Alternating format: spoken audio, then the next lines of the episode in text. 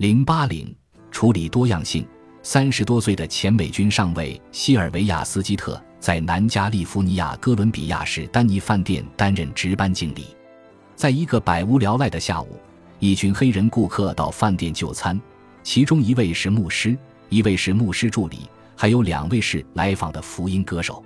但饭店服务员没有理会他们，他们只好干坐着。斯基特回忆说：“饭店服务员面面相觑，把手插在腰间，然后又继续聊起天来，就好像离他们五英尺之外的黑人顾客不存在似的。”斯基特愤愤不平地质问服务员，并且向经理投诉。然而经理却为服务员的行为进行开脱。他说：“他们从小就是这样，我一点办法都没有。”斯基特当场就辞职了。他也是位黑人。如果这是一个孤立的事件，这种公然的种族歧视也许就这样过去了。但是希尔维亚斯基特和其他数以百计的人一样，参加了反对丹尼饭店歧视黑人的大规模集体诉讼。在丹尼饭店受到歧视的黑人顾客一方最后获得了高达五千四百万美元的赔偿。诉讼的原告包括七名美国非裔特工人员的代表。他们在丹尼饭店为了吃早餐，足足等了一个小时，而邻座的白人同事却很快就受到招待。这批特工正在准备为克林顿总统访问位于安纳波利斯的美国海军学院提供安保服务。原告还包括一位来自佛罗里达州坦帕市、双腿瘫痪的黑人女孩。她在舞会之后的深夜，在轮椅上等待了两个小时，才等到她的晚餐。集体诉讼认为。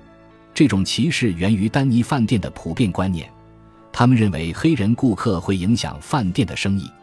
现在，由于集体诉讼以及媒体的曝光，丹尼饭店正在努力对黑人社区进行弥补。每一位员工，尤其是经理人员，都必须参加关于多种族顾客的优势的培训班。这种培训已经成为美国所有公司入职培训的常规内容。经理层逐渐意识到。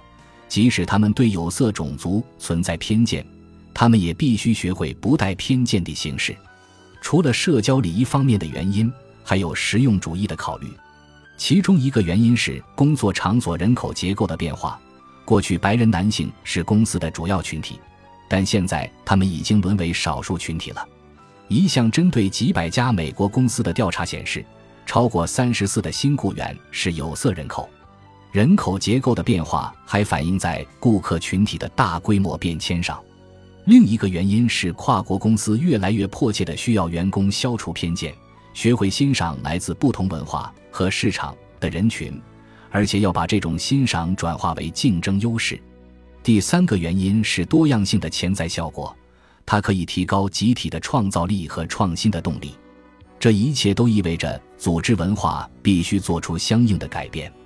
提倡宽容，尽管个人偏见仍然存在。公司应该怎么做呢？